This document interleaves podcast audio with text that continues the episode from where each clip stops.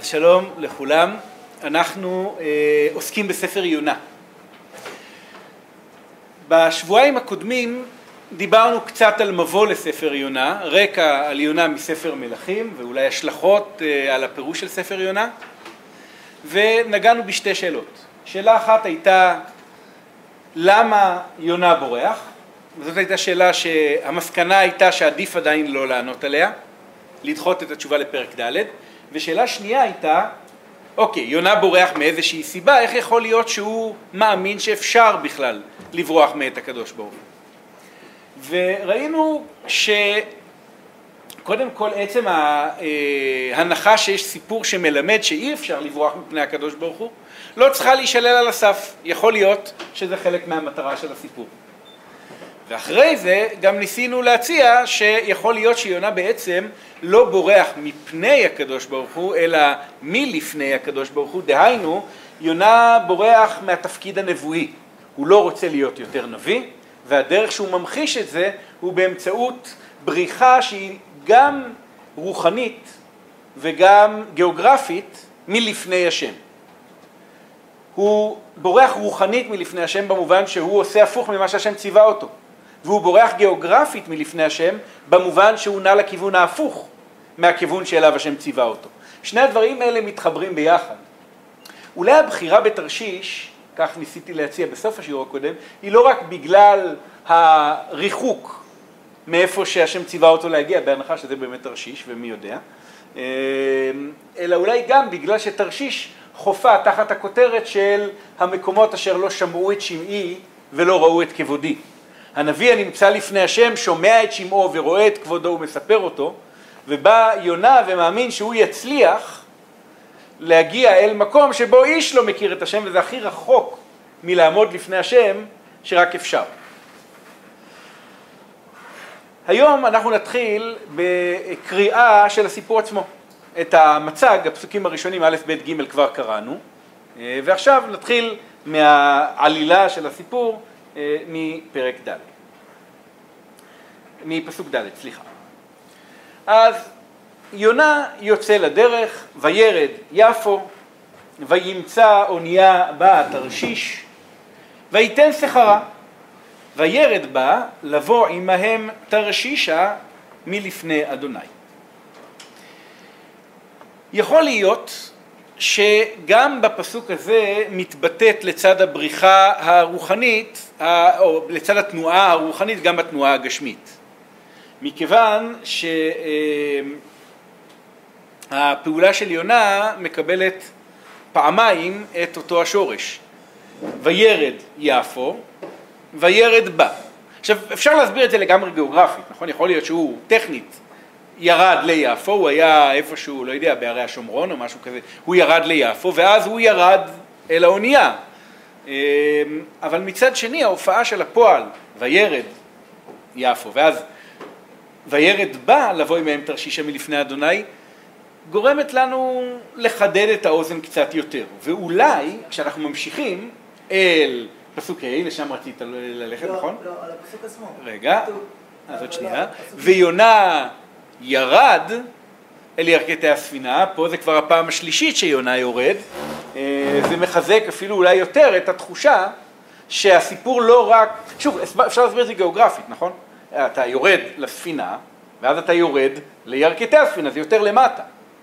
אבל זה נדמה לי מעורר את המחשבה שאולי הנביא שעמד לפני השם, לא רק גיאוגרפית, יורד ליפו, יורד לספינה, יורד לירכתי הספינה, אלא אולי הוא גם נפשית עושה איזשהו מסע.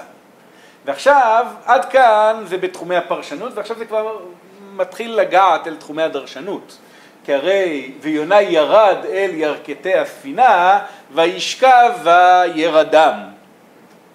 יכול הקורא לתהות האם הפועל וירדם, שכולל גם כן את ירד, לא טוען שיש כאן המשך של המסע. הוא ירד. והכי נמוך שאפשר זה לשקוע בשינה. כלומר, זה יותר נבואה, כאילו בדרך כלל שינה זה נבואה. או, עכשיו כאן זה אולי ההפוך מן השינה הנבואית, הניסיון להשיג חזון, זה הניסיון להתנתק. עכשיו, למה שאני אחשוב שהשינה היא הפוך מהניסיון לקשר עם הקדוש ברוך הוא. שאחרי זה לא רואים שהוא מקבל. לא, לא, אפילו הוא קם. כי אתה רואה את כל הירידה. הוא ישן במקום להתפלל. הוא ישן במקום להתפלל. נכון, זה גם בסיטואציה אנחנו רואים את זה, הם מתפללים והוא ישן, וגם רב החובל יאמר לו, מה לך נרדם, קום קרא אל אלוהיך. כלומר, יש פה אולי מסע כפול שיונה עושה. יונה עושה גם מסע בגופו, אבל גם מסע בנפשו. הבריחה מלעמוד לפני השם היא גם התרחקות מאיזושהי רוממות רוחנית שאפשר להגיע אליה, וגם ירידה פיזית אל המקום הכי נמוך שאדם יכול להגיע אליו. אגב, הוא עוד ירד עוד קומה אחת למטה, אחרי ירכתי הספינה, בסופו של דבר. כן. טוב, אז יונה, כך נדמה לי, לאורך כל הספר, וכאן זה כבר בולט, עושה שני מסעות. המסע האחד שלנו בעקבות יונה הוא מסע גיאוגרפי. הוא הולך לאונייה, הוא נוסע לכיוון תרשיש, הוא יורד לבטן הים, הוא מגיע לנינווה, אבל המסע הרוחני והמסע הגשמי נמצאים ממש אחוזים יד ביד, כי במקביל לכל המעשים שלו יש משמעות של תנועה רוחנית, ובסוף הספר חותר במובן מסוים להשבת הנביא לעמוד לפני אלוהיו, או לפחות לסגור את הפער שנוצר בין הנביא לבין הקדוש ברוך הוא. טוב, אז בואו נראה מה קורה בפסוק ד'. ואדוני הטיל רוח גדולה אל הים. זה תיאור קצת מוזר, להטיל רוח. כלומר, אני יכול להקים רוח, נשמע לי אולי קצת יותר טבעי או משהו כזה, להטיל רוח. מה? זה לא טבעי. לא, אני מתכוון פועל שהוא יותר מתאים מבחינת השפה. להטיל רוח. תזכרו את הפועל המוזר הזה, כי הוא ימשיך להדהד בסיפור. גם הפער בין מה שקורה בחוץ לבין יונה, שהוא מאוד פסיבי כזה. אז זה גם... הייתי אומר יותר מפער, ניגוד אפילו, נכון? ולא הטיל רוח גדולה אל הים. ויהי סער גדול בים, כיוון שהשם... לפי התיאור הזה, רק שימו לב, השם לא מזיז את הים, כלומר הוא לא מזיז את הגלים, הוא משיב את הרוח, והגלים נעים מכוחה של הרוח. התוצאה של אדוני הטיל רוח גדולה על הים היא ויהי סער גדול בים, והאונייה חישבה להישבר. כלומר, יש מי שרואים כאן איזושהי האנשה של האונייה, אבל בין אם נתייחס לזה כהאנשה או סתם כמליצה לשונית, האונייה נמצאת על סף התרסקות, וזה מוביל אותנו לפסוק הבא. ויראו המלאכים, ויזעקו איש אל אלוהיו. אוקיי, יש סערה. מה עושים המלאכים בסערה? בדרך כלל... מה? הם מנסים לתקן את הספינה, לשלוט, לכוון את ההגה, לא יודע, מה שעושים מלאכים בזמן... אני מניע, זה המקצוע שלהם. אבל...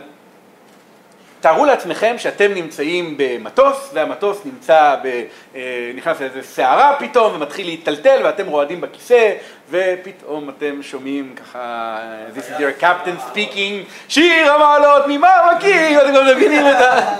לא, לא, אם הטייס מתחיל להתפלל, זה בדרך כלל סימן לא טוב ביחס לשאלה מה הוא יכול לעשות. כלומר, המלאכים מתחילים להתפלל במקום שבו כנראה הם מרגישים שהם... מה? כן, החסריונים, אין להם מה לעשות נגד הסערה, הם מטלטלים כמו קליפה בתוך הים, ואז ויראו המלאכים, ומתוך אימתם, כלומר, זה לא סערה שמפחידה עכברי יבשה. אם היה כתוב וירא יונה, הייתי אומר, תראו, אנחנו תרבות יבשתית, כן? ממלכת, למרות שזבולון אמור לחוף ימים לשכון, אנחנו לא ממש נתקלים בנו כיורדי ים בתכלס, כשצריך יורדי ים, אנחנו נעזרים בצדונים, יונה, אולי הוא יורד לים וכל רוח קטנה מבילה אותו. וכשאומרים ויראו המלאכים, מתכוונים להגיד גם שועלי ים ותיקים, או שזה אמור להיות קרפיוני ים ותיקים, לא יודע. כן, גם דגי ים ותיקים הם מתחילים לפחד. ואז, ויזעקו איש אל אלוהיו, כלומר, הם לא רק מפחדים, הם גם זועקים איש אל אלוהיו, כל אחד לאלוהים שלו, כי בדרך כלל בצוותים של ספינות יש כל מיני, מכל מיני עמים, וכל אחד יש לו את האלוהים שהוא ביחסים טובים איתו. אבל הם גם עושים עוד פעולה. ויתילו את הכלים אשר באונייה אל הים להקל מעליהם. הם מטילים את הכלים, כנראה שהספינה שקועה עמוק מאוד, אני מדמיין שספינה שיוצאת לתרשיש, הם דוחסים אותה בכל מה שאפשר לקחת במסחר כדי למכור ואז למלא כמה שיותר בחזור, כנראה לפי זה שהספינה שקועה מדי במים, כי הרי לא תמיד טוב להוריד משקל, אבל כשאתה בעודף משקל אז הגלים אולי עולים בקלות על הסיפון, הם מטילים כלים. אז בגלל הספינה או בגללה? מה? זה להקל על הספינה או להקל עליהם? מה זאת אומרת להקל עליהם? כן, להקל מעליהם זה יכול להיות באותה קלות. כן, הם נמצאים בספינה וכולם ביחד בדרך לשקוע. עכשיו, כשמלאכים מטילים את הכלים אל הים, כנראה שהם מניחים שזאת הדרך היחידה לשרוד את הסערה, כי מה שמתי... בוא נגיד ככה, בלשון עדינה, או לא פחות כל כך עדינה, כשהם יחזרו, והאנשים שהשקיעו את הכסף שלהם במסחר הזה, ישאלו אותם איפה מה שנתנו לכם, יגידו, זרקנו את זה לים כדי לא לטבוע, יש סיכויים טובים שהם יגלו שגם מהרציף אפשר לטבוע, כן? זה לא... אתה לא משליך את הסחורה אל הים, אם יש לך משהו אחר להשליך. וכנראה שהמצב לא טוב, כלומר, זה באמת סערה אמיתית, לא בכאילו. או, יפה. כבר כאן אנחנו מתחילים לראות קשר בין שתי הפעולות, כלומר, למה הם מטילים את הכלים? כדי להתמודד עם ההטלה של הרוח. גם לכן הם קודם צועקים לאלוהים, רק אחר כך מטילים את הכלים. בסוף, להטיל את הכלים זה דבר האחרון שתעשה. כן, כאילו, אין לך ברירה, אתה אומר, יאללה, כפרת עוונות. כן. אבל האמת שאני קראתי את זה בהתחלה, אני מסתכל בלי הניקוד, והשם מטיל רוח גדולה אל הים, אם אתה קורא את זה בלי ניקוד, עליהם? אתה עם הכף, כאחד, אז זה אלוקים. ואז בהתחלה הם זוקים איש של אלוהיו, ואז הם מטילים את הכלים אשר בעוניה אל הים. יכול להיות שיש כאן גם איזשהו הדהוד של, לפעמים יש משחקי צליל, שיעור קודם דיברנו על זה בקהלת, לראות שהם בהמה הם עליהם, לפעמים... לא, זה כאילו על אלוקים. אני מבין, יש תופעה כזאת שלפעמים צלילים מהדהדים את המסר הכללי, נגיד, הנה דוגמה, יש הרבה דוגמאות לזה. מלך ישראל במלכים ב' פרק ו', הסיפור עם הנשים הקניבליות, לא יודע אם אתם זוכרים. מלך ישראל הולך על החומה, אחת הנשים צועקת, הושיע אדוני המלך, והוא עונה לה, אל יושיעך אדוני. עכשיו, זו תשובה קצת מוזרה, ואחרי שהוא שומע את מה שיש לה לומר, הוא נשבע אם יעמוד ראש אלישע בן שפט, עליו היום הזה, ויש חוקרים ששמו לב לזה שאל יושיעך, זה נשמע כאילו כמו אלישע, נגיד. ודוגמאות כאלה יש בהרבה סיפורים אחרים. אולי יכול להיות שיש כאן כוונה להדהד באל אלוהיו, אל הים, שזה נשמע כמו אל אלוהים, אולי, אולי... זה לא נשמע ככה, אבל זה כתוב ככה. טוב, ככל שאנחנו נעים יותר מהתוכן אל הצורה, ככה הספקולציות הולכות וגוברות. כלומר, גם בוירד, וירד אדם, אתם ראיתם שאני אומר את זה, אבל קצת מרגיש חוסר נוחות,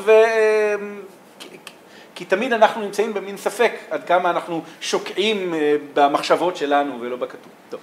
אז ויונה ירד אל ירכתי הספינה, וישכב, וירדם. עכשיו, הוו הזאת של ויונה, צריכה לעניין אותנו במיוחד. ניגוד. או, היא מתארת פה כנראה ניגוד. כל המלאכים, מה עושים? זועקים איש אל אלוהיו. הם כולם מתפללים. מה עושה נביא השם באותו זמן שכולם מתפללים אל הקדוש ברוך הוא? ויונה ירד אל ירכתי הספינה, וישכב וירדם. עכשיו, זה תיאור לא נורמלי, לא שפוי, ולא במקרה. כי... אם אתם הייתם בספינה, רוב הסיכויים שלא הייתה בכם גדלות נפש מספיקה ואדישות מספיקה, כדי לרדת אל בטן הספינה וללכת לישון כשהמלאכים בוכים על הסיפון. כן, אבל גם נרדם אחר כך. כן, כאילו אתה צריך להיות אדם עם שליטה עצמית מאוד מרשימה כדי ללכת לישון. עכשיו, יונה לא מבין שהוא עלול למות ככה? מהו עכשיו זה הזמן לרדת לבטן הספינה לישון? היה לו מסע קשה מיפו וזה הרגע שהוא... הוא אומר, וואי, וואי, אני גמור מעייפות, מת. אוקיי, אז למה הולך לישון? הוא לא מדבר עם השם, הרי זה כל המטרה שלו, שם רוצה שדבר איתו ולא. איך יונה מבין את מה שקורה כאן? זה הקדוש ברוך הוא עושה את זה. אני חושב שלנביא זה שקוף לגמרי. שהוא בחר לברוח, אז הקדוש ברוך הוא אומר, אין בעיה, אני רואה אם אתה יכול לברוח, אני זרוק רוח. מה אומר יונה? אני בדיוק מעייפות, אתה יודע, חייב ללכת לישון. כל המלאכים מתפללים להשם, ויונה הולך לישון, במובן מסוים, גם כשאתה לא מוכן לדבר, אתה לא מוכן לדבר באופן שהוא דיאלוגי. כלומר, בן אדם, אתה לא רוצה להסתכל עליו, אם הוא מולך, אתה תזיז את המבט, ואם הוא יבוא לשם, אתה תזיז את המבט. כלומר, אתה בעצם מתקשר איתו. עכשיו, מה שיונה רוצה להגיד, לפי דעתי, הוא אומר, המלאכים קוראים מי של אלוהיו, ואתה השם אמרת לי ללכת אל נינווה ולקרוא עליה, ואני לא עובד אצלך, אני בורח מלפני השם. כלומר, יונה לא מופתע מזה שיש רוח. הוא פשוט אומר, זה לא מעניין אותי, לא מזיז לי. אתה רוצה? תעשה יותר חזק. אני ארד לבית הספינה, תעיר אותי כשתגמור, או לא תעיר אותי, לא משנה. אז לא אכפת לו שהוא לא מאמין שהשם יפגע במלאכים? שאלה טובה, כי היא... היא משפיעה הרבה גם על השאלה מיהו הקדוש ברוך הוא בעיני יונה, וגם על השאלה מיהו יונה בעינינו. כלומר, האם יונה אדיש לנזק שהוא עלול לגרום למלאכים, לא אכפת לו שהם ימותו, או... כן. ברגע שמבין שיהודי למות, אז הוא אומר, טוב, יאללה, הם... כן, הם שואלים, ומה אם הם לא היו שואלים? מה? או שפשוט הבין שזאת שיטה טובה לפרוח מהשם. לא, יונה הוא אנטיפה, לא אכפת למי, כל הימים, ובאמת, שלא ידעו בני מינם. אז זאת שאלה, כלומר, האם יונה מוטרד, אני באמת מתלבט. כלומר, יש פה שתי שאלות שונות, תשמעו, אני אחדד אותן. שאלה אחת היא, האם יונה מאמין שהקדוש ברוך הוא יסוג? כלומר, האם יונה מאמין שהקדוש ברוך הוא לא יטביע את הספינה באשר, בוא נגיד, יש שם אנשים שלא עשו כלום ולא מעורבים, או שיונה מאמין שהשם לא יטביע את הספינה בגלל שהוא בספינה, לא יודע.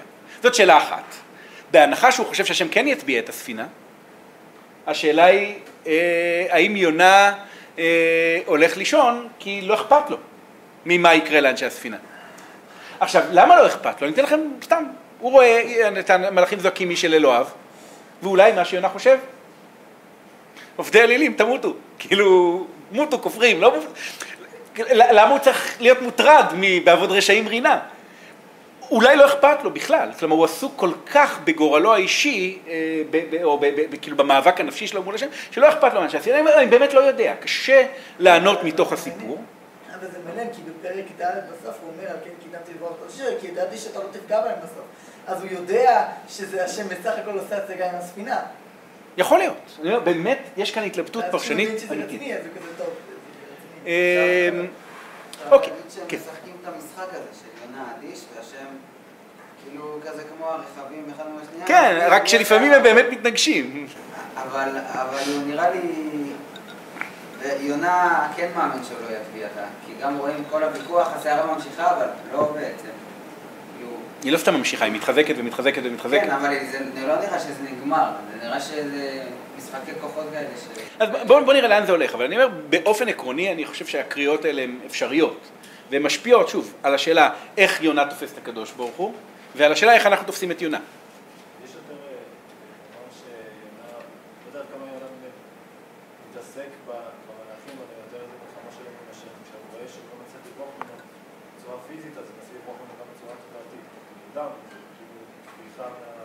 כן, כמו... אני לא יודע כמה זה כאילו יש קשר למלאכים. כן, השאלה בדיוק, האם הוא מוטרד מגורלם של המלאכים, או שהוא לא מוטרד, ואם הוא לא מוטרד, למה הוא לא מוטרד? כי לא אכפת לו מהם, או כי הוא לא חושב עליהם, או כי הוא לא חושב שיקרה להם משהו. אפשר להציע הרבה אפשרויות. טוב, על כל פנים, שערה בחוץ, יונה ישן בבטן האונייה, כל המלאכים מתפללים, ופתאום רב החובל מגלה שחסר לו עשירי למניין. בדיוק, יש שם 10 אלים שלהם מתפללים, וחסר עוד אל אחד, 9 אלים, וחסר עוד אל אחד. יש עוד אפשרות עם השנה הזאת, אמנם לא מתאימה לשאר הסיפור, אבל נביא מקבל נבואה שם. נכון, נביא יכול לקבל... זה בדיוק הפן, שהוא לא מקבל נבואה, זה צועק פה. אני חושב שהוא מנסה לברוח מההתגלות, אבל אולי אני טועה, נראה לי שזה נע מהתנועה של הבריחה מלפני השם בירידה וירידה וירידה וירדמות. זה מה שאתם עשיתם. אוקיי. ויקרב אליו רב החובל. אני תמיד קורא את זה ואומר, אין זאת אלא שהוא לא סתם היה חובל, אמרתי את זה בשבוע שעבר, אלא שהוא רב, ולכן הוא מוטרד מזה שאדם לא מתפלל, וכמו לפחות בימיי זה היה מאוד מקובל בישיבות תיכוניות, שאתה ישן לך שנת שחרית טובה בזמן התפילה, ופתאום אתה מרגיש את הטלטלה על הכתף של מה לך נרדם, קום כראה אל אלוהיך. הרב שקובל אותך.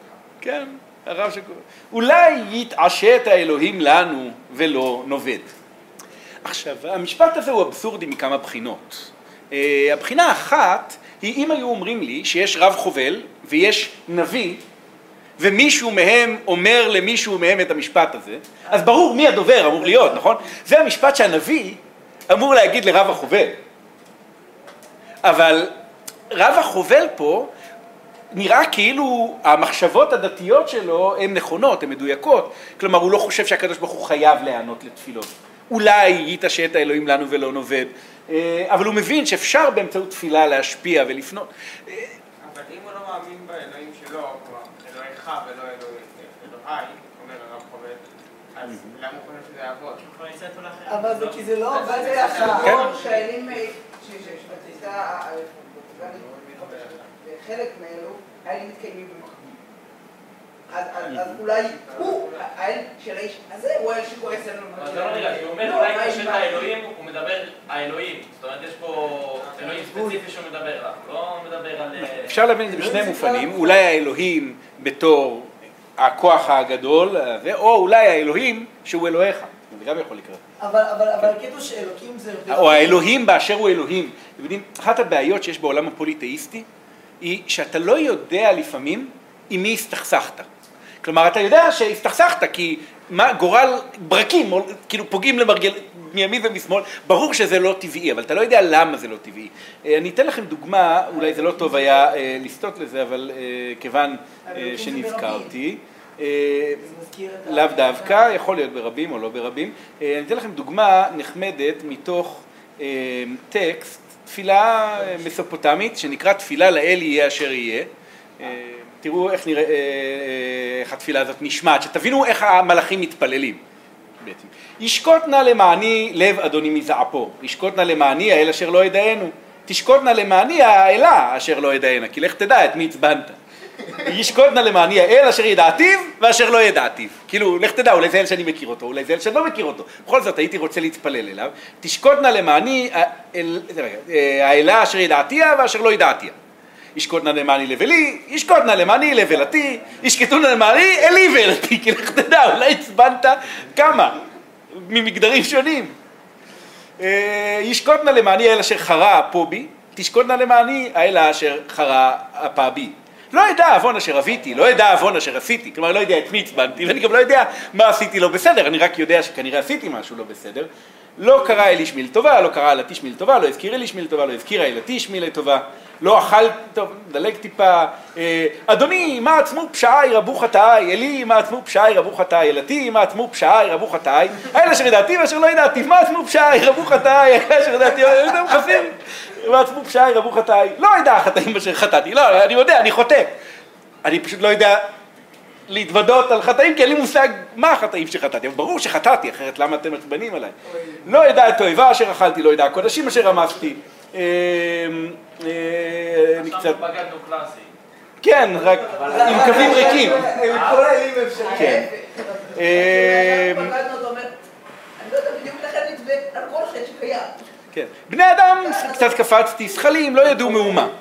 בני אדם, כל הנקרא בשם, מה ידעו, אם הראו, אם הטיבו, לא ידעו מאומה.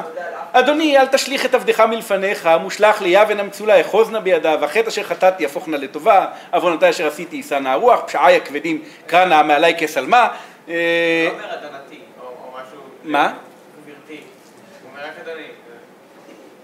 גם היא תחזור שוב, כן? אלי, 7 פעמים 7 עוונותי, אנסה... עשה לך תתה, אלתי וכולי, האל אשר ידעתי ואשר לא ידעתי, ואלתי אשר ידעתי ואשר לא ידעתי, שנה על עוונותיי והגידתי אלתיך, ישקוט נא למעני כלב עם יולדתי, ישקוט נא למעני וכולי, תחינה להרגעת לב האל, יהיה אשר יהיה. כן, זה כאילו אומר, זה המטרה של התפילה. עכשיו, המלאכים בספינה, אני חושב שזה מה שמתפללים בערך, אני לא יכול להגיד שזה בוודאי הטקסט שהם התפללו, בטח היו. הטקסט הזה נמצא, אם אני זוכר נכון, בספרייה של אשור בניפל, בנינווה. סתם, זה צירוף מקרים.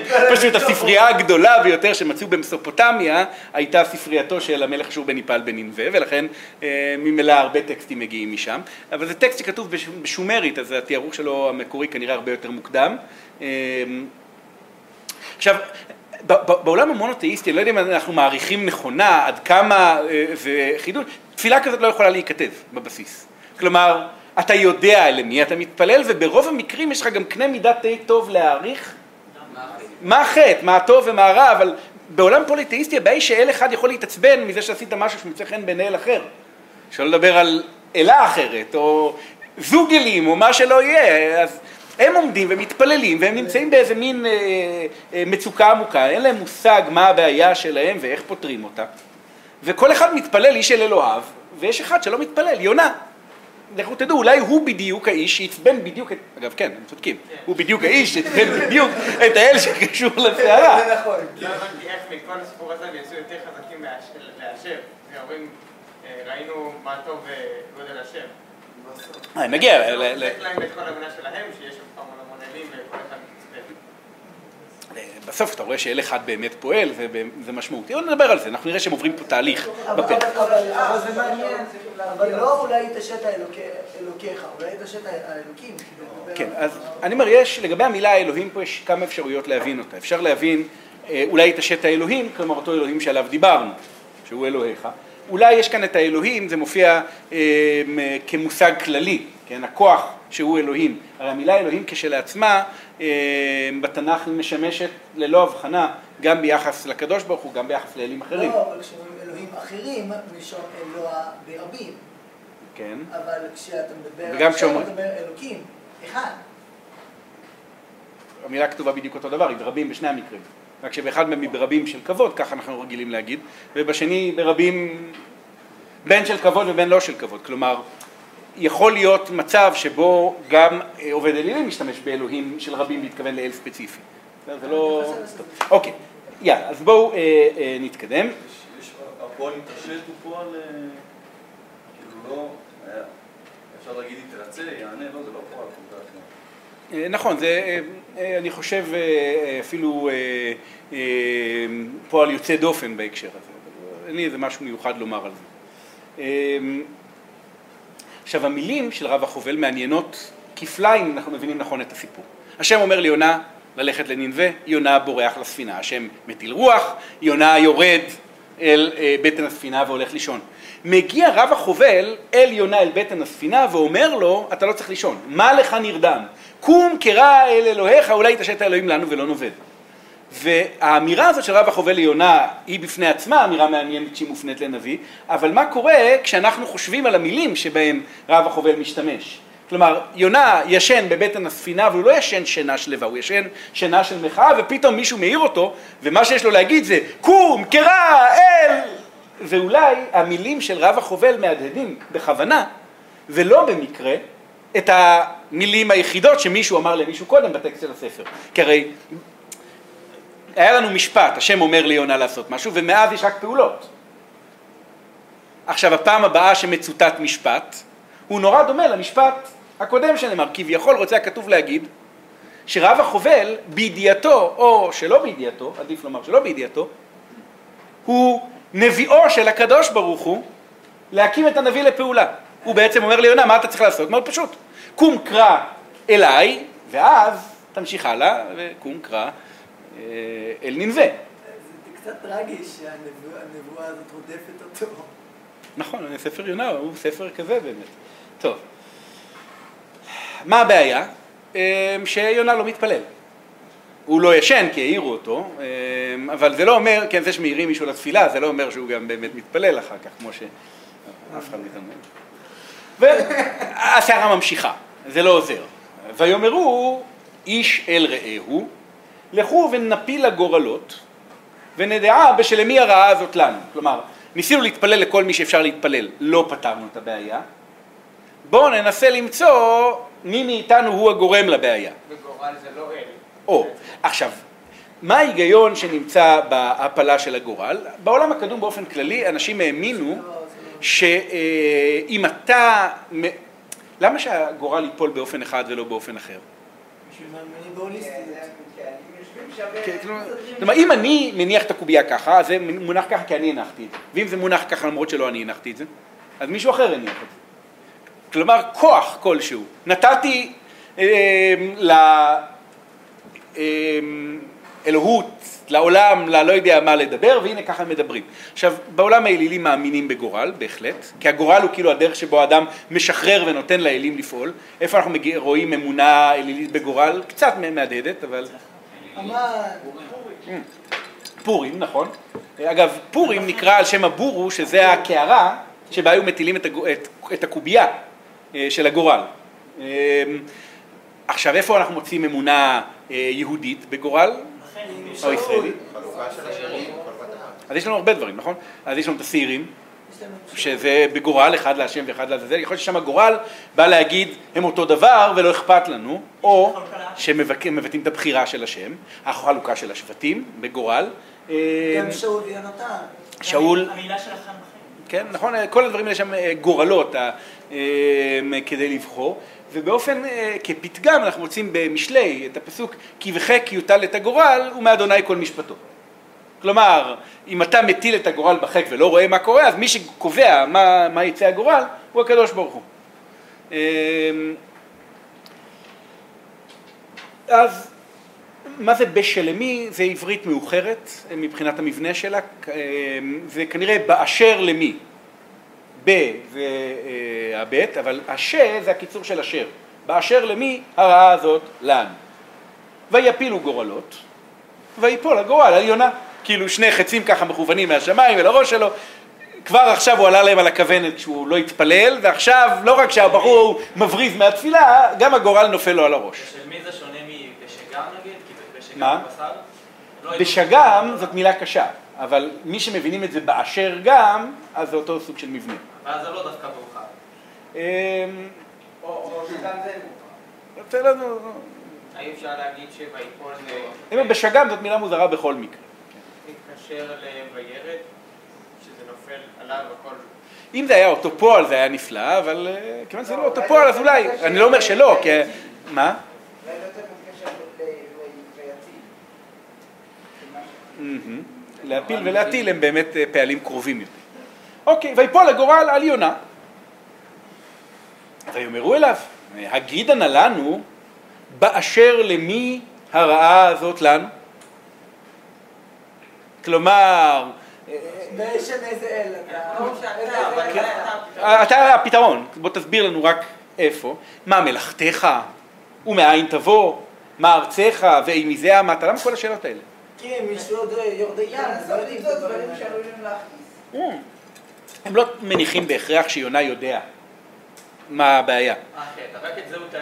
כן, בואו נתחיל למפות את המצב של העניינים, כן? לך תדע, אף אחד לא יודע מי האל שכועס ומי האל שלא כועס, מה עשית ומה לא עשית. נדע מי אתה, מאיפה באת, איזה אלים אתה עובר, יהיה לנו איזשהו... הוא יכול להיות רוצח, והם לא יודעים את זה כל עוד הנסיעה לא הייתה ברור. אבל לא שואלים שאלות כאלה דברים שהוא מגיע לעשות. ואם הם שואלים, אז הוא יגיד להם כאילו אני מודע. תראה. כן. דברים כאלה. אז יש כאן רצף של שאלות. יש כאלה שחושבים שהרצף של השאלות לא הגיוני כל כך. כלומר, מה ההבדל בין מה ארצך ואין מזה עמת? האם זה באמת הבדל כל כך גדול או שזה... הבדל כנראה די גדול. האם מה מלאכתך, האם מאין תבוא זה לא דומה קצת למה ארצך? האם מה מלאכתך היה צריך להיות קודם לדברים האלה? ולכן אחת ההצעות שעולות, אני לא טוען שהיא הצעה הכרחית או אפילו מאוד משכנעת כאן, אבל היא הצעה מעניינת, היא שאלה לא שאלות שנכתבות על פי סדר מסוים, אלא... זאת מקהלת הקולות. כלומר, אתה שומע פה גיבוב של שאלות, כי מה שרוצים להגיד זה שכולם מנסים להבין מה קורה וכל אחד שואל את מה שמעניין אותו. עכשיו, יש מקומות בתנ"ך שבהם זה יותר משכנע. למשל, דוגמה שמאוד חביבה עליי, אפשר למצוא בשמואל א' פרק ת', אני אנסה עוד רגע לשתף. תראו את הסצנה הזאת. שאול ונערו הולכים אל איש האלוהים. הם העולים במעלה העיר, והם המצאו נערות יוצאות לשאוב מים. ואמרו להן, היש בזה הרואה? עכשיו, מה התשובה מתבקשת? לא בעברית מקראית. בעברית מקראית לא יונים כן. למה? כי אין תשובה כזאת בעברית מקראית. המילה כן היא... כן תמצאו. לא, המילה כן קיימת בעברית מקראית, אבל לא כתשובה לשאלה חיובית. איך עונים? היש בזה הרואה, מה אמורים לענות? יש, בדיוק, ככה עונים בעברית מקראית. התלכי, התשובה, אלך. כך זה, לא עונים כן לשאלות כאלה. בסדר? עכשיו, אז אמורים לענות יש, אבל הנה התשובה. ותעננה אותם ותאמרנה, יש, הנה לפניך. מהר, עתה, כי היום בא לעיר, כי זבח היום לעם בבמה, כבואכם העיר כן תמצאון אותו. בטרם יעלה הבמת לאכול, כי לא יוכל העמד בואו, כי הוא יברך הזבח, אחריכן יאכלו הקרואים, ועתה עלו כי אותו חיי היום תמצאון אותו. אומר, מה? כאילו, זה יפה שאתן מרחיבות בדברים, אבל איכשהו הרחבה לא מבהירה את התוכן. עכשיו, כבר חז"ל שואלים את עצמם, מה הפשר התשובה הארוכה הזאת, והם עונים כמה תשובות, למשל, אין מלכות נוגעת בחברתה כמלוא נימה, עוד לא הגיע הזמן של שאול, עם הצעדים הגדולים שלו, הוא הגיע קצת מהר מדי, אז אני אמר תקבו אותו כמה שניות, או כי הוא היה כל כך יפה, הם רצו להסתכל ביופיו, גם הצעה אחת. עכשיו, אגב, ההצעה הראשונה, יונתן יעקובס מאמץ אותה, אבל הוא אומר, זה לא אין מלכות נוגעת בחברתה כמלוא נימה, הטיימינג צריך להיות מדויק בגלל משהו אחר, כדי שכשהם יגיעו אל השער, הם יפגשו את שמואל בדיוק בשער, ואז הם ישאלו אותו. בדיוק. איזה בית הרואה, אבל הם לא עושים צעד אחד לתוך... עכשיו, ההצעה שאני חושב שהיא אולי היפה ביותר, הציעו אותה הרבה, תלמון ועוד אחרים, זה שבעצם זה לא תשובה אחת ארוכה, שאתה צריך לנסות להסביר למה המילים סותרות וזה. הם שאלו לא נערה, הם שאלו חבורת נערות, והתשובה שהם מקבלים היא, יש, אתה, לפניך, מהר, כן, היום, וכאילו התנ"ך רוצה להביע את המקהלת נערות ההומה, ואז הוא משמיע משפט מבולבל, אבל המשפט המבולבל הוא כאילו סוג של שיקוף של המציאות. אז נחמה ליבוביץ' נדמה לי, מציעה הצעה דומה, מקווה שאני לא מתבלבל, גם כאן לגבי יונה, אלה כל השאלות שנשאלות ביחד, והכל רומס שאלה אחת את עקבותיה של ראיה, יכול להיות שהם פשוט לא יודעים כל כך מה לשאול, אז הם שואלים את כל מה שעולה על דעתם. עונה יונה, ויאמר עליהם, עברי אנוכי. עברי אנוכי זה תשובה לשאלה האם היא זה העמתה. אבל זו תשובה מוזרה קצת, כי הרי... יונה הוא ישראלי. עכשיו, אתם אומרים, שוין, סליחה, אני עוד פעם יוצא. שני ממלכות זה עם אחד, לא? כן, אבל מי אמר שלעם הזה קוראים עברים? עברי זה השם המקורי יותר שלנו. כן, אני לא לגמרי בטוח, למרות שאני מבין למה אתה אומר את זה. למשל, אם אני אקח דוגמה של עברים, רק שתראו את התמונה של עברים בתנ"ך, ישמעו העברים, הנה כאן. אז, אוקיי, הנה ההופעה של, למה לא עושה עברית תואר, אוקיי. זה ההופעה של עברים בתנ"ך. כמו שאתם רואים, יונה נמצא די בבדידות מזהרת במרחב שלו ביחס להופעה של עברים. עברים נמצא בבראשית, בשמות בעיקר ובשמואל. עכשיו, אני יודע שיש גם בירמיהו וגם בדברים, אבל תראו, בבראשית יש לנו אברהם העברי, ויש לנו איש עברי לצחק בנו, גונב גונבתי מארץ העברים, נער עברי, לא יכלו מצרים לאכול את העברים לחם.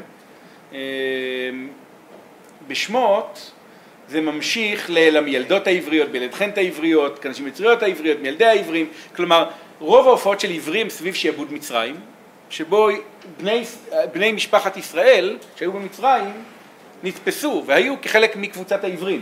הם נמצאים בארץ שנמצאת ארץ העברים ושייכים לקבוצה שנקראת קבוצת העברים. כבר אברהם היה עברי, מה? או, ואז יכול להיות שזה חוזר אל עבר, שהוא אחד מאבות אבות אבותיו של אברהם. יש גם עוד הצעות אחרות. אבל שימו לב איפה זה כמעט נגמר. ההופעה לפני האחרונה של עברים בספר שמות היא, כה אמר אדוני אלוהי העברים, עד מתי מאנת לענות מפניי. כלומר, כמעט כל ההופעות של עברים בתורה, מה? בוב, נשאלה, פרשת בוב. כן, כמעט כל ההופעות של עברים בתורה מרוכזות כשישראל במצרים. יש את אברהם העברי, ראינו, כן? ועוד פעם אחת בספר שמות, כי תקנה עבד עברי, 6 שנים יעבוד ובשביעית יצא לחופשי חינם. למה להשתמש במונח עברי בעבד הזה?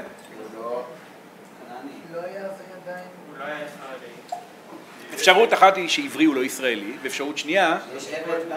מה? או, מה רוצה התורה לומר כשהיא תובעת ממך? לנהוג עם העבד הזה, לשחרר אותו... אולי היא בוחרת במונח עבד עברי, כי עבד עברי מופיע בתורה כבר בתור כינוי לנו. כן? עכשיו, מה קורה כשאני מסתכל על ספרים אחרים? משוואה ממש מורה, אומרים שם שאתה היית עבד במצרים. כן, וזכרת כי עבד היית בארץ מצרים. עכשיו, בספר דברים כתוב פעמיים עברי, בחוק העבד העברי.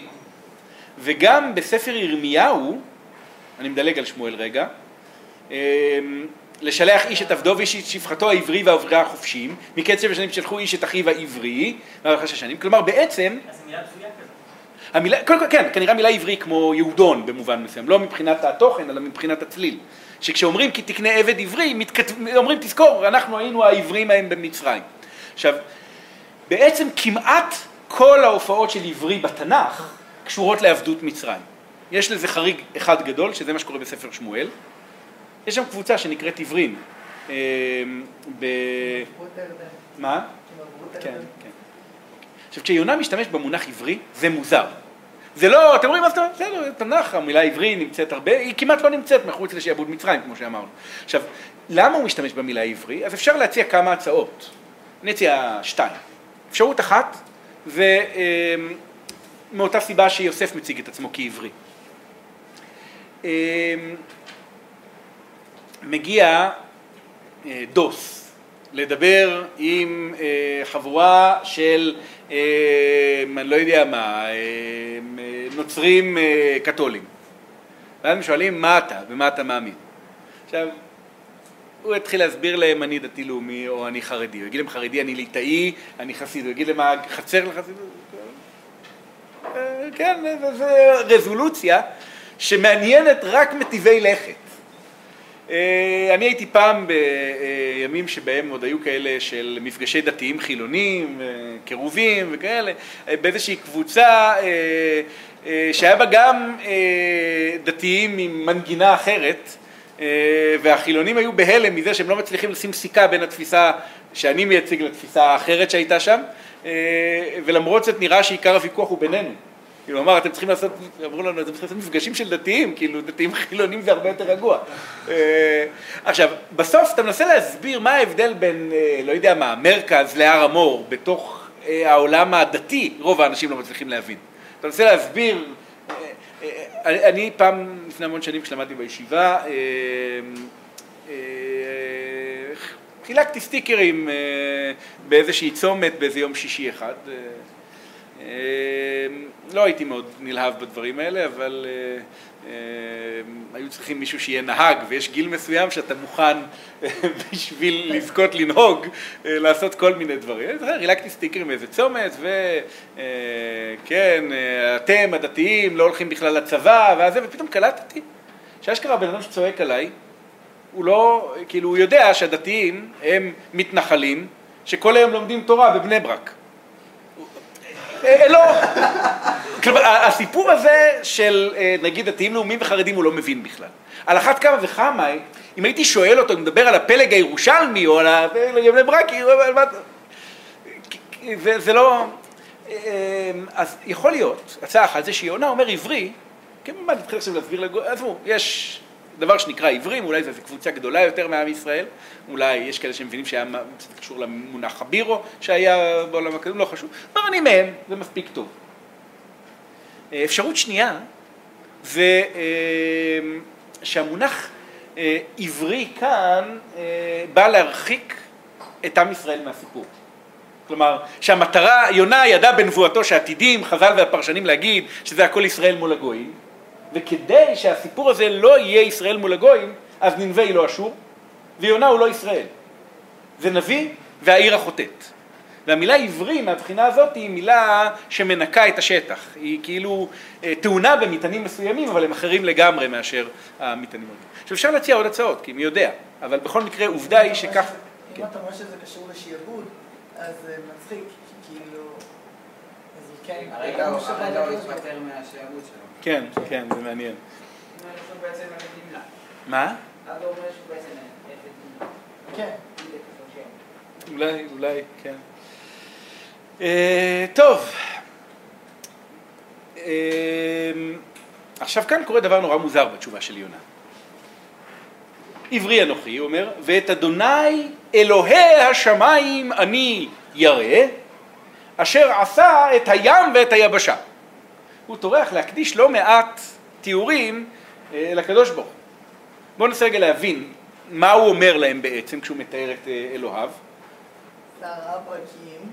זה אני. האדמה והים. כלומר, נכון. כלומר, מאיזה תפיסה הוא מרחיק אותם? לפני כל הבחש, לכאורה התפיסה אינטואיטיבית. הוא לא אל הים. למה הוא גורם לסערה? כי אלוהי השמיים עשה את הים ואת היבשה. כלומר, הוא גם אלוהי הארץ. אבל השמיים שמיים לאדוני, והארץ נתן לבני אדם. כלומר, עכשיו, הוא לא רק אלוהי הארץ היבשה, הוא גם אלוהי היבש וגם אלוהי הים. עכשיו, דיברנו שבוע שעבר על הדעה שיונה הלך לים מתוך אמונה שאפשר לברוח מאלוהים אל הים. נכון? הזכרנו את זה? דיברנו על מרד הים? כן. אז הפסוק הזה בא ואומר, אל תחשוב שהים הוא אקס-טריטוריה, אל תחשוב שאפשר לברוח מהקדוש ברוך הוא אל הים ואל מפלצותיו. אני יודע, הוא ברא את הים ואת היבשה, הוא השליט על הכל. והוא מן השמיים מפעיל, כן, הוא מטיל רוח גדולה מן השמיים אל הים, וכך הוא פועל. טוב. הוא אומר את זה רגוע כאילו, יש את הסערה בחוץ, הוא כזה, כן, הכל. עכשיו, פסוק יוד מתאר את התגובה שלהם למה שהוא אמר. ויראו האנשים יראה גדולה. ויאמרו אליו, מה זאת עשית? מאמינים בו? מאמינים בעל. מישהו יציג את זה. אבל אז... ממשיכים האנשים, כי ידעו האנשים, כי מלפני אדוני הוא בורח, כי הגיד להם. עכשיו, במבט ראשון זאת נראית הצורה הכי פחות אלגנטית לכתוב את זה, נכון? זה כאילו כתוב ככה. הרי יונה, לכאורה, מה הוא אמר? אני מדמיין שמה שהיה צריך להיות כתוב, זה ואומר לעברי אנוכי ואת אדוני אלוהי השמיים אני ירא אשר עשה את הים ואת היבשה, ומפניו אני בורח. אבל... פתאום אחרי חצי מהדברים של יונה מופיעה התגובה של האנשים, ואז אומרים, ולמה הם הגיבו ככה? כי הוא אמר להם עוד דברים שאפשר היה להביא קודם, זה היה הרבה יותר הגיוני. והשאלה הגדולה היא... מה? בכל שספר להם שאפשרו, למה אתה רוצה להביא? אני בורח. ויש גיודה. ואז מן הסתם... לא, כי ידעו אנשים כי מלפני אשר... זה בגלל שוכן, ממתי... אלא זה הולך לים. הוא אמר שהוא בורח מהאל שלהם. הוא לא נמצא בים. כלומר, יכול להיות שהם ידעו מראש שהוא בורח מהאל שלו, לא בטוח. יש שמונחים מתחילים לתפוס את הראש תוך כדי הדברים. ידעו מתחילים להבין את חומרת... עכשיו, לפני שנלך לכיוון הזה, שאני חושב שהוא כיוון טוב, אני רוצה רק להגיד, אם הדברים כתובים על הסדר, בדרך כלל אין מה לשאול. כי כשהדברים כתובים לפי הסדר הטבעי, אז אתה יכול להגיד למה זה כתוב ככה, כי זה דרך טובה לכתוב את זה. כשאתה נתקל בשבירה של הסדר, פה בדרך כלל אתה נעצר ושואל למה לכתוב הפוך. תראו את רבי אליעזר מבולוגנצי, מתלמידיו של רש"י, הזכרנו אותו כבר, מה זאת עשית לברוח מפניו? מה זאת עשית? כן? מה הם מתכוונים ששואלים מה זאת עשית? הם מתכוונים לברוח מפניו. כי הגיד להם, כבר על מאין תבוא. כלומר, כבר כשהם שאלו את מאין תבוא, הוא ענה להם על זה. אבל הסופר שיער דבר זה, על מה שאמרו לו, מה זאת עשית. והרבה שיטות כזו במקרא. אומר רבי אליעזר מבולוגנצי, נכון, זה היה קודם. למה סופר שיער? מה התשובה שלו? בגדול, ככה. אז איזה מין תשובה זה ככה? הוא עושה הרבה קורא בתנ"ך. כלומר, הרבה פעמים. הדבר כתוב לא במקום שהיית מצפה. אבל בגלל שאנחנו הקוראים כבר יודעים למה, אז הוא לא צריך לכתוב את זה. יכול. עכשיו, בעצם המחלוקת שיש כאן עם הפירוש של רבי אליעזר מבולוגנצי היא האם זאת דרך הכתיבה או שזה יוצא הדופן. למה הדבר דומה? לשאלת מוקדם ומאוחר בתורה. כשאני נתקל פתאום בשבירה של הסדר, של המאורעות, האם אני צריך להגיד כמו שרוב הפרשנים הקדומים אמרו, אין מוקדם ומאוחר בתורה, ואז הם הסבירו אז למה שינה את הסדר? לא, הם לא הסבירו. למה הם לא מסבירים בדרך כלל? כי אין מוקדם ומאוחר בתורה. מתי אתה צריך להסביר למה אין מוקדם ומאוחר בתורה? כשמה ההנחה הבסיסית שיש לך? שיש מוקדם ומאוחר, וכשמשנים את הסדר, זה לצורך עניין או לטעם נכון. כלומר, יש פה מטרה של התורה שהיא יותר חשובה מהסדר. עכשיו, אבל אם הוא אומר, אין מוקדם ומאוחר בתורה נקודה, ולא מסביר למה יש את הצורך פה. כי ככה זה בתורה, אין מוקדם ומאוחר. זה קצת כמו לשאול למה הוא השתמש במילה, אני לא יודע מה, א' ולא במילה ב'. אתה יכול להגיד, כי לפעמים הוא משתמש בא' ולפעמים הוא משתמש בב'. הרבה פעמים הוא משתמש בב'. אז רבי אליעזר מבולוגנץ אומר, זה רווח בתנ"ך. עכשיו, אני חושב שרוב האנשים שקוראים את זה, כולל אולי רבי אליעזר מבולוגנץ עצמו, אומרים, לא, זה לא כל כך רווח. כי אם זה היה רווח, לא היית צריך להגיד שזה רווח. כי זה די יוצא דופן. ולכן אני מעדיף לחשוב על הסבר אחר, שנייה לפני זה, הסבר אחר שאפשר להציע, ואני לא מביא אותו ממש לפניכם בפירוט, כי אני לא אוהב לנו על הכיוון הוא כל כך, זה שהפרק, הסיפור של הבריחה של יונה בפרק א' בנוי במבנה קיאסטי. ליבו של המבנה הקיאסטי נמצא בהצהרה הזאת של יונה, או אולי בהצהרה של יונה מול ההצהרה של המלאכים. וכדי לייצר את המבנה הקיאסטי, צריך כי ידוע אנשים כי מלפני אדוני הוא בורח, כי יגיד להם, ייפרד, כאילו כדי שההיפוך של המבנה ייבנה כמו שצריך. לא אוהב את הדבר הזה, ואני גם לא בטוח לגבי המבנה של הפרק. מה אני נוטה יותר לומר? אני נוטה יותר לשאול לא למה מה שנדחה נדחה, אלא מה שהוקדם הוקדם. זה כאילו אותה שאלה, אבל היא בעצם הפוכה. למה מיד אחרי עברי אנוכי ואת אדוני אלוהי השמיים אני ירא אשר עשה את הים ואת היבשה ויראו האנשים יראה גדולה ואמרו אליו מה זאת עשית? כלומר, למה לא להכניס לפני התגובה של האנשים את כי ידוע אנשים, כי הוא לפניו אני בורח? או כי נראים מהשם, מהבריחה. רגע, אבל לפני הכל, איזה אפקט נוצר כשאני מצמיד את המשפטים? חדים האשר מפוחדים בקורה מהגשר עובר, אפקט נבואי. שזו גם ההתחלה של החזרה בתשובה של... כל מה שאתם אומרים, הוא נכון, אני רוצה לצרף את הכל ביחד, אבל לפני הכל ברמה הטכנית. אומר אבן עזרא, ויראו, כנגד שאמר, אני אראה. עכשיו, אבן עזרא מבחין הרבה, בפירושים לתהילים, הוא מביא את זה המון, בהדהוד של מילה שמהדהדת מילה שנאמרה קודם. פועל שמהדהד פועל, שם שמהדהד שם. הוא אומר, שימו לב. בא יונה ואומר, את אדוני אלוהי השמיים אני ירא, אשר עשה את הים ואת היבשה. מה התגובה המיידית של ההצהרה של יונה, אני ירא מפני השם? והיראו, האנשים יראה גדולה. עכשיו, זה מעניין שאיך קוראים להם כאן, אלא באמת שכבר לא רק כאן, אבל האנשים, כן? כלומר, הפרספקטיבה שבה אנחנו מביטים עליהם זה לא בתור מלאכים. אנחנו מביטים עליהם עכשיו בתור אנשים, כן? בתור מלאכים זה כשהם לא מסוגלים להתמודד עם האונייה. אבל...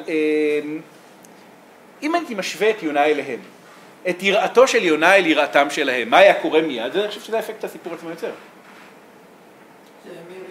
הוא רק אומר שהוא ירא. הוא רק אומר שהוא ירא, דבר אחד. והם לא רק אומרים, המספר מעיד שהם יראים, הוא אומר את ליבם, ולא סתם שהם יראים, הם יראים יראה גדולה. עכשיו כאן יש לנו שתי אפשרויות עקרוניות, איך לפרש את יראתם של המלאכים. הן לא דווקא מנוגדות, אבל כל אחת מהן הולכת להפיק קצת אחר. אפשרות אחת הייתה נוצרת אם היינו קוראים את הרצף ככה.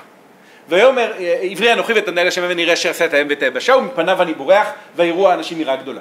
נגיד שהיינו קוראים את הרצף הזה, והייתי שואל למה הם יראים? כי הם מפחדים. ממה? וואי, הוא סיבך אותנו, נכון? זאת הקריאה. ברחת מפני השם, סיבכת אותנו, אנחנו יראים. אבל יש גם עוד אפשרות, והיא... זה בעתיד את האפשרות הראשונה, כי אם הם מאמינים בכמה אלים, זאת אומרת, הגיוני לברוח מאל. אם האל ששולט ביבשה רודף אחריו, אז אם הוא בורח לים, נכון... ואם אתה מגלה אלוהים שהאשכרה עובד, כאילו כשהוא אשכרה עושה שערה לתפוס את מי שרודף, בורח ממנו. זה כאילו משהו מדהים, זה לא? עכשיו, אוקיי, אז זה קריאה אחת, היראה שלהם היא יראת העונש, הם מפחדים להיספות עם יונה. אבל מה קורה אם הרצף הוא, ואת ה' אלוהי השמיים אני ירא אשר עשה את הים ואת היבשה ויראו האנשים יראה גדולה. אז הם אומרים, וואו, אנחנו רגילים לחשוב על איש אל אלוהיו.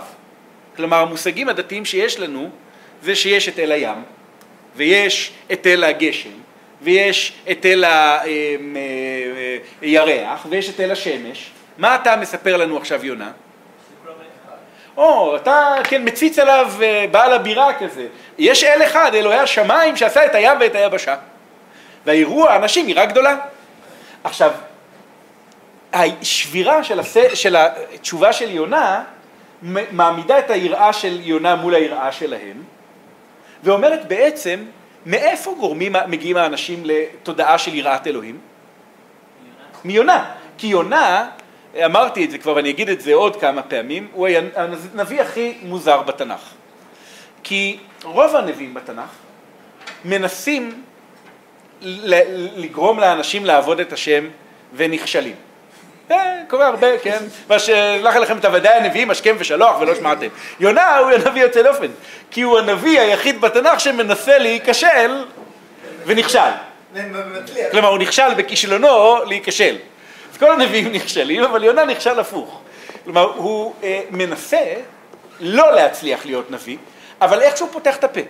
ואומר, עברי אנוכי ואת ה' אלוהי השמיים אני ירא, אשר עשה את הים ואת היבשה, פוף, כל האנשים של הספינה הופכים להיות דוסים, הופכים גלגל הצלה, הופכים אותו לשטריימל, מתחילים לזעוק שמע ישראל. עכשיו, יונה לא רוצה שהם יתחילו לעבוד את השם, זה לא המטרה שלו, אבל זה מה שקורה. זה עוד דיבור, הוא כאילו בורח מהשם. הוא בורח מהשם שהוא טוען שהוא ירא מפניו, אולי זה נכון, והם לא רק באמת יראים, אלא הם יראים יראה גדולה. עכשיו, זה מוביל אותנו לשלב הבא, השאלה מה זאת עשית?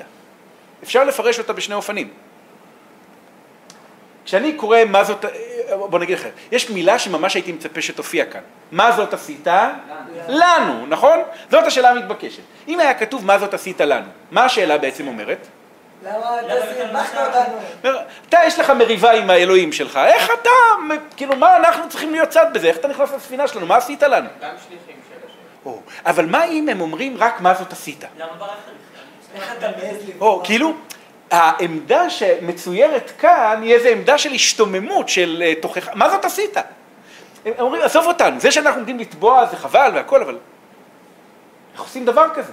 אז אתה שואל, רגע, למה אתם שואלים איך עושים דבר כזה? כי ידוע, אנשים, כי לפני השם הוא בורח, כי יגיד להם. כאילו זה מייצר חוויה שמדגישה את הדתיות של המלאכים על פני הסכנה הפונקציונלית שבה הם נמצאים. עכשיו, יש כאן איזה תהליך שמתחיל להיבנות, כי היה לנו כבר יראה קודם לכן בסערה, כן? ויראו המלאכים, ועכשיו ויראו האנשים יראה גדולה. זה מעניין, כי זה אומר שמפני הסערה הם יראו, אבל מפני השם הם יראים יראה גדולה. כלומר, ההיפוך של הסדר מדגיש את זכותם של המלאכים וממילא גם את חובתו של יראה. כלומר, סערות הם מלאכים, אז הם מכירים. כן, סערות הם מכירים. סליחה. ואמרו אליו, מה נעשה לך ואשתו קיים מעלינו, כי הים הולך וסוער. כלומר, אנחנו יושבים מדברים פה, אבל בינתיים הסערה, כן, הולכת ומתגברת. אז אם אתה, כן, האיש של האלוהים, בוא תגיד לנו, כן, מה נעשה לך? ואומר עליהם, סעוני והטילוני אל הים, ואשתו קיים מעליכם.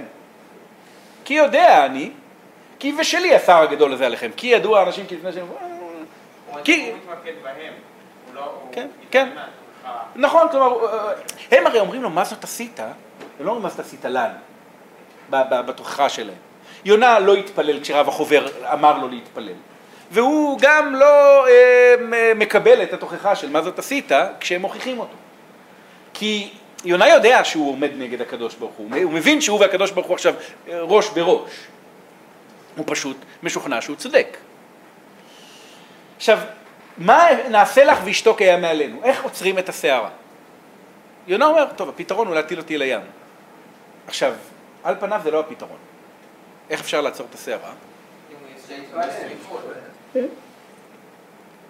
אם יונה אומר, כי יודע אני כי בשבילי הסער הגדול הזה עליכם, כי אני בורח מלפני השם, כל מה שהוא צריך לעשות זה בעצם להפסיק לברוח מלפני השם. כלומר, ברגע שיונה עומד לפני השם וקורא, הסערה יכולה להיפסק. אבל יונה לא עומד לפני השם וקורא, הוא לא מדבר עם השם בכלל.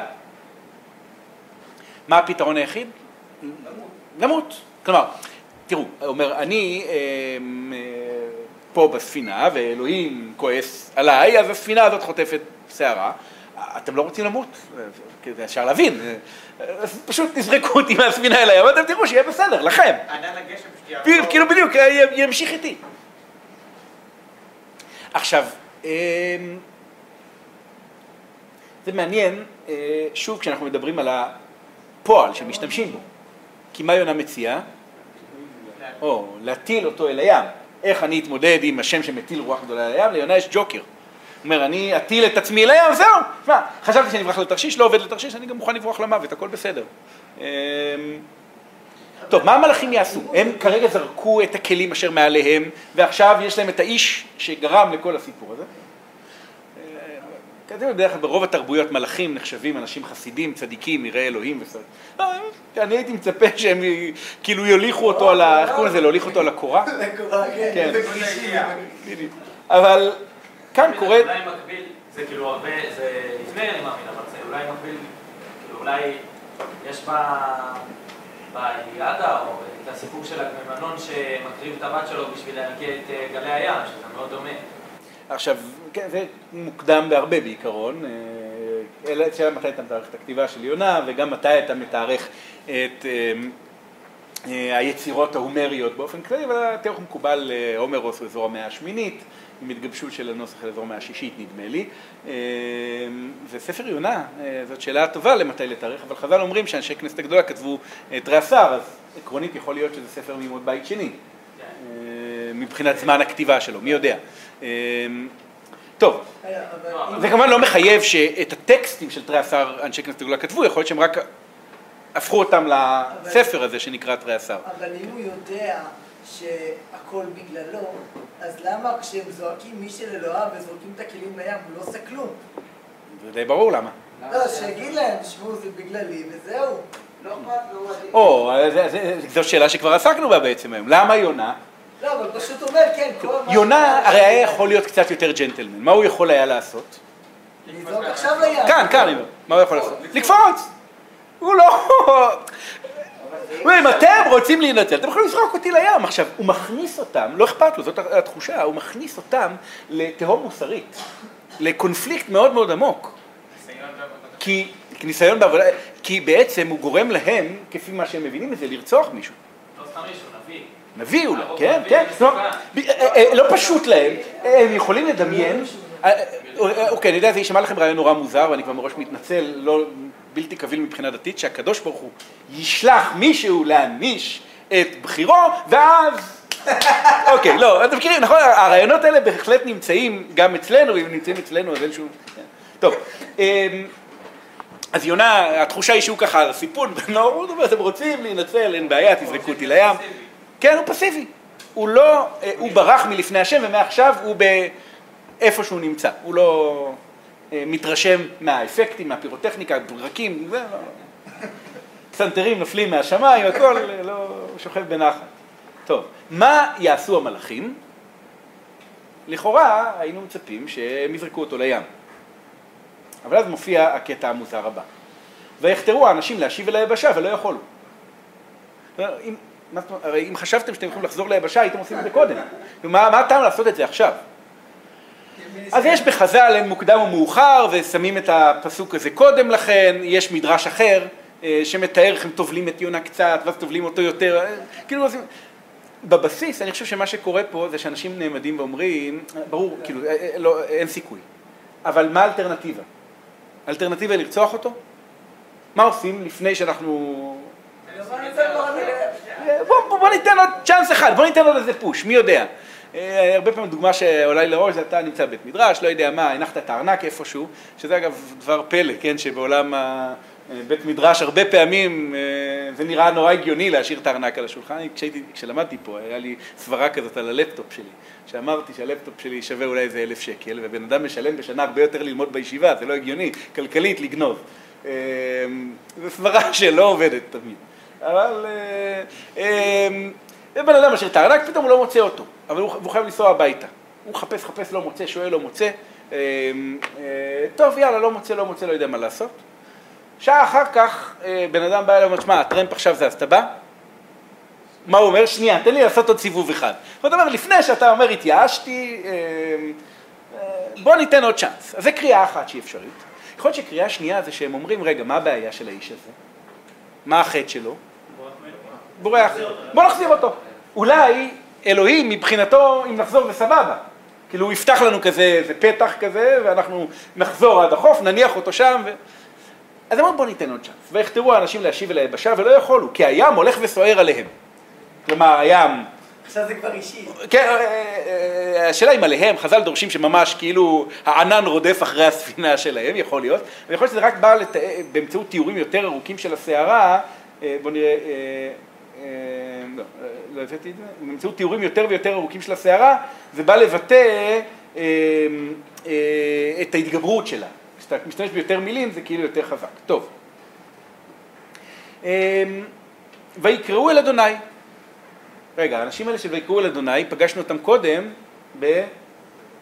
ויזעקו איש אל אלוהיו. עכשיו, ויקראו אל י' כ' ו' כ'. בכלל, זה הדבר יוצא דופן שגויים קוראים אל י' כ' ו' כ'. בדרך כלל בסיפורים עם גויים שם אלוהים משמש יותר. אלא אם כן, זה סיפורים שבאים... מה? או, דווקא השם, למשל.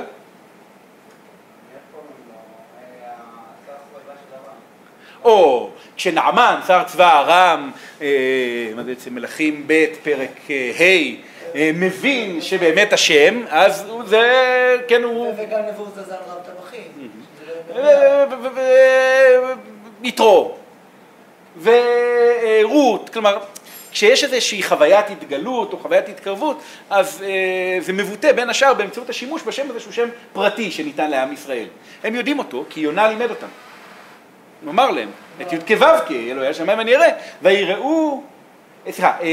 ויקראו אל אדוני.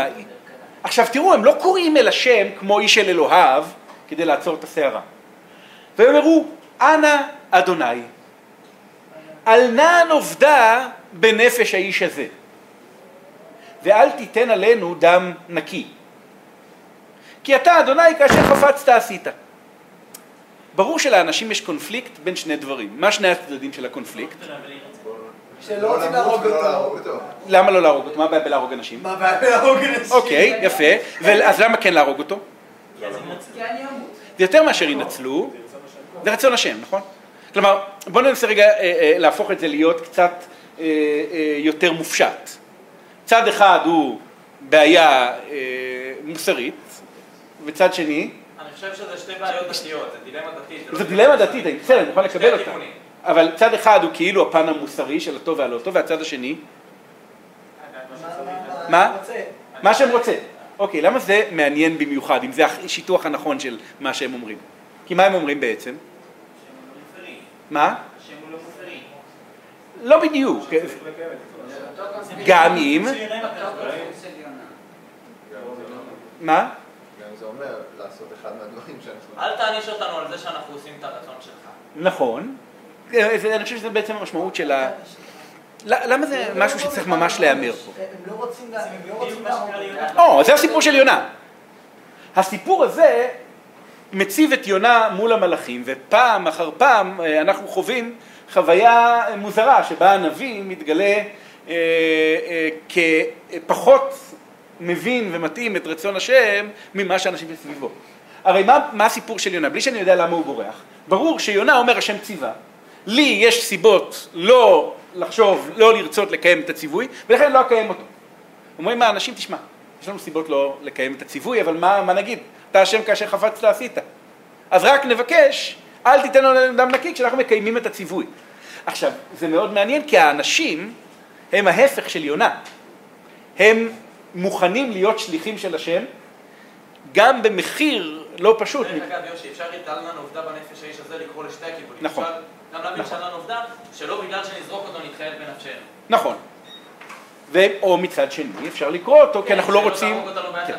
או שאנחנו לא רוצים למות יחד איתו. מילה נקי, בדרך כלל נמעט? לא. חוקרים רגילים לראות את זה כעדות לאיחור של יונה. כי בעברית של ימות הבית, בוא נגיד ככה, בעברית מוקדמת מאוד, הכתב הוא חסר שבחסר. אותיות האבי לא משמשות כאימות קריאה בכלל. בשלבים מאוחרים יותר, הכתב הופך להיות כתב חסר רגיל, כמו שאנחנו רגילים בתנ"ך. בימות בית שני, אנחנו כבר מתחילים למצוא טקסטים שכתובים בכתיב מלא, ואפילו מלא שבמלא. כתיב מלא כמו דברי הימים, איך קוראים לדוד המלך, איך כותבים את השם שלו? ד' ו' י' ד'. כשאנחנו מגיעים לקומראן, אז איך כותבים מילים כמו כי? כף י' א', כך כותבים. בסדר? הכתיב הוא מלא שבמלא.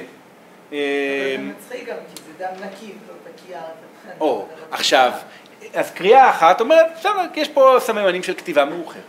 קריאה שנייה אומרת, רגע, אולי הבחירה בכתיב הזה היא מכוונת, היא לא רק אפשרית.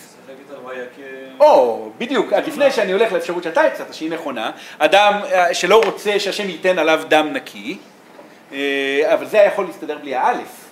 כן? לא תקי. סליחה, זה הפסוק שזכר, היה לי בראש מגלה ערופה, כן. אבל מה קורה בפועל? האם הם מתחייבים בנפשם על הריגת יונה? אני לא יכול שלא לתהות לנוכח העובדה שהם לא הורגים אותו בסוף, למה? כי הדג גדול בולע אותו. אז מה? בדרך כלל שאנשים הורגים. ויקה את יונה אל היבשה. ואז אני סתם תוהה לעצמי, אם יכול להיות שאל תיתן עלינו דם נקי, שמו מרקר על המילה נקי, כאילו כדי להגיד, תחשוב רגע לא על נקי, אלא על להקי, ואתה תראה שהתפילה שלהם מתגשמה. כלומר, מה? אפשר היה להגיד שזה שיבוש בהעתקה, אבל אין בזה צורך. כלומר, שיבושים בהעתקה יותר נוטים להיות לכיוון של לשנות כתיב מוזר לכתיב רווח. כאן זה כתיב מוזר. עכשיו, יכול להיות, כמו שאמרתי, יש תקופות מסוימת שכך כותבים, ואז זה ביטוי של זה. במגילות קומראן, ככה נראה הכתיב כולו. לא כתוב לו. עכשיו, כיוון שהאותיות האלה מופיעות עוד פעם אחת במקרה, או שלא במקרה, ברגע שבו יונה חוזר ליבשה, אז אפשר אולי לחשוב שיש כאן, כמו שאמרתי, כתיב מוזר, בגדר האפשר, אבל מוזר, שהמטרה שלו היא רק לשים לב שהמילה הזאת תגרד לך. עכשיו, למה צריך שהיא תגרד לך? כדי שבפעם הבאה שאתה תמצא את אותם אותיות, אתה תגלה שהתפילה שלהם נענתה. עכשיו, האם חייבים ללכת להסבר השני? לא. למה מוסר או ציווי השם? כלומר, האם באמת השם נותן לך את זה? האם אברהם היה צריך לעקוד את יצחק? נכון? זה היה בעצם ההתלבטות. זה שהשם הציל את יצחק בסוף, לא פותר את הבעיה המוסרית לכאורה, אבל למעשה כן. כי מה הוא אומר? אתה צריך לקיים את מה שהשם אומר, ואל תדאג, יהיה בסדר. כלומר, אוקיי. אז בזה רידדתי, אמרתי תשובה שטוחה קצת, אפשר היה להעמיק יותר, פשוט אני לא בטוח שזה בדיוק השעה. אולי את הספר הכי רגע. טוב, אז הם באים ואומרים, כי אתה אדוני כאשר חפצת עשית, אנחנו מקבלים את רצונך, ובלית ברירה ויישאו את יונה ויתילוהו אל הים, ויעמוד הים מזעפו. עכשיו זה, שוב, אני מתלבט האם השורש זעף פה משמש פשוט כמליצה מאובנת, זועף כלומר סוער, או שהוא רוצה להגיד שהיה חרון שהתגלם בזה. כלומר, האם הבחירה בשורש זעף היא בחירה לגמרי נקייה, או אולי בחירה, לא יודע. טוב, ויראו האנשים יראה גדולה את אדוני ויזבחו זבח לאדוני וידרו נדרים. עכשיו כאן יש כמה הפתעות. הפתעה הראשונה היא בעצם קיומו... מה? הם השאירו פרות על הספינה, בזמן שהם זורקים את כל הכלים יש להם... הם היו לים! כן, הם הדליקו אש בספינה. שאלה טובה. אבל עוד... אוקיי, בואו נדבר על התוכן. אם ירוק, קרה צריך לראות טוב, אז בואו נתחיל עם השאלה שלך. כמו שאתם רואים מהכותרת של השקופית, מלאכים או מלאכים, באמת האנשים האלה שבספינה מוצגים כמי שעוברים תהליך נפשי עמוק, תוך כדי המפגש עם יונה, בהשפעת יונה, ונדמה לי שבלי שיונה יהיה מעוניין בהשפעה הזאת. בהתחלה יש לי את התיאור "ויהי סער גדול בים", והתוצאה יראה. מאוד ברור ממה האנשים האלה יראים, נכון? הם יראים מפני סערה, אין שום ספק. ויראו המלאכים, ויזעקו איש אל אלוהיו. הפעם הבאה שיש יראה בסיפור, הפעם הבאה שיש יראה אצל המלאכים, זה ויראו האנשים יראה גדולה, כי ידעו האנשים כי מלפני אדוני הוא בורח. מה, אם אני משווה את היראה הזאת אל היראה הקודמת מבחינת העוצמה שלה? יותר עמוקה. כי משתמשים ביותר מילים, נכון? אם כתוב לי ויראו, מול... מה? אני חושב שיש איזה מעבר בין מלאכים לאנשים, כאילו התפקיד שלהם כמלאכים הוא פחות מגדיר אותם. עכשיו אנחנו מתייחסים אליהם כדמויות עגולות יותר. ויראו האנשים יראה גדולה, זה לא רק שזה יותר מילים, אלא זה ויראו יראה גדולה. עכשיו, למה הם יראים, מפני מה הם יראים? כלומר, ברור מפני מי הם יראים, אבל לא ברור מה טבעה של אותה יראה. הם לא יראים מפני הסערה, הם יראים מפני השם. אבל השאלה מה המשמעות של היראה שלהם מפני השם. האם הכוונה היא יראה מפני השם המתגלם בסערה, כלומר יראת העונש, אולי נקרא לזה, או שהם יראים, כי הם שמעו, כן, כמו שהכתוב קצת מעודד אותנו לקרוא, את אדוני לא ישמע וניירא אשר עשה את האם ואת היבשה ויראו האנשים יראה גדולה. כי להגיד, הם שומעים את שמעו של השם, וזה מעורר בהם יראה גדולה. אז בקריאה כאן, אני חושב שהקורא נמצא באיזה קונפליקט. אם הכתוב היה כתוב לפי הסדר שלו, לא בכתיבה מאופכת כזאת, כולם היו אומרים שהם יראים מפני הסערה של הקדוש ברוך הוא. כיוון שזה כתוב מאופך, זאת אומרת, אולי זה גם בא להגיד שהם בעצם יראים מפני כבודו של השם. אבל איפה התהליך מושלם ובו זה חד משמעי לגמרי? בשלב האחרון. ויעמוד הים מזעפו. עכשיו תראו מה קרה. בהתחלה היה לי ויהי סער גדול בים. אחרי זה כי הים הולך וסוער. כי הים הולך וסוער עליהם. כלומר העצמה של הסערה. ולמרבה ההפתעה בפעם האחרונה ויעמוד הים מזעפו. ויראו האנשים יראה גדולה את אדוני. ויראו המלאכים. ויראו האנשים יראה גדולה. ויראו האנשים יראה גדולה את אדוני. אתם רואים שקורה פה תהליך מוזר.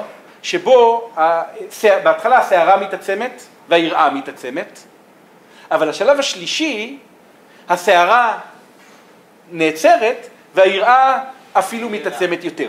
עכשיו כאן ברור שהם לא יראים את השם בגלל כוחו בסערה, בגלל הפחד על מה שהוא יעשה להם, כי הסערה כבר השתתקה. כאן זאת היראה של יקם סערה לדממה. זהו, אולי איפה, אולי הכוח שלו לבטל את זה. כלומר, הם רואים את השם שהוא כאילו ממש, זה השגחה פרטית. הם רואים את זה במו עיניהם, זה לא אולי. כאילו, אתם יודעים תמיד שאתה נתקל מול מעשי פלאות, הפלא לצד האחד לא מספיק. להעלים את השעון זה לא מספיק. אתה צריך את השלב שבו אתה מחזיר אותו. ואז אתה אומר וואו, והמחיאות כפיים קורות. עכשיו כאן, הויעמוד הים מזעפו הוא השלב שבו, זאת ההוכחה האולטימטיבית, שמה שקרה כאן הוא ידו של השם. אבל זה מעביר אותם לתהליך נפשי דתי, שבו היראה שלהם פה היא חד משמעית לא יראה כי הם מפחדים שיקרה להם משהו, אלא יראה מפני המפגש עם הקדוש ברוך הוא. דבר, כן, זו יראת הרוממות, אותה חוויה שיש לאדם שהוא נפגש עם הגדול והנשגב. עכשיו, הם עוברים פה תהליך. לא יונה, יונה לא עובר תהליך. בדרך כלל הדמות הראשית מאופיינת כדמות עגולה, כזאת שבעצם יש לה קווי אופי שונה, והדמויות המשנה הן שטוחות. התפקיד היחיד של דמויות המשנה הוא לרוב להיות דמויות משנה. השומר ששומר ועוצר את הגיבור מלפרוץ אל הזה, התפקיד היחיד שלו הוא למות שם, נכון? כלומר, הוא לא אמור, אין לו אישה, אין לו ילדים, אין לו פחדים, הוא בסך הכל אמור לעשות את התנועה המגושמת עם הנשק שלו וליפול לצד הדרך בתור. חשבתי שתדבר עם אלישי, מה ששומר על השער, אז התפקיד שלו לזולמות שם. לא, שם יש תפקיד יותר משמעותי, כן? בסוף הוא מת, זה נכון. עכשיו, כאן קורה דבר נורא מוזר, בעוד שיונה כאילו עקבי בעמדה שלו, המלאכים דווקא משתנים. כלומר, הם לא דמויות סטריאוטיפיות של מלאכים שהתפקיד היחיד שלהם הוא להיות מלאכים, אלא הם אנשים שמתחילים בעמדה מסוימת ונעים לעמדה אחרת, ובסופו של דבר דווקא בויעמוד הים יזעפו הם מגיעים ל"ויראו אנשים רק גדולה את אדוני". עכשיו זה מצטרף לעוד נקודה מעניינת, וזה עצם קיומו של פסוק ט"ז. כי אנחנו חושבים בדרך כלל שהספר יונה הוא הספר שמלווה את יונה. אבל פה קורה איזושהי, קורית חריגה קטנה. הגיבור מתחלף. זורקים את יונה למים, בלום, בלום, בלום, בלום, בלום, נעלם, ואז המצלמה נשארת בספינה. אנחנו לא יורדים עם יונה, כלומר, כשאנחנו נסיים בעוד רגע פה, אתם, כאילו, קצת לא נעים לי, בדיוק, מי שיודע במקרה מה קורה פרק ב' זה ספוילר, ואסור, אנחנו נשארים ורואים מה קורה בספינה, שיונה כבר לא שם. יונה במים, לא מעניין, אבל תראו, יראה גדולה, ויזבחו זבח לאדוני.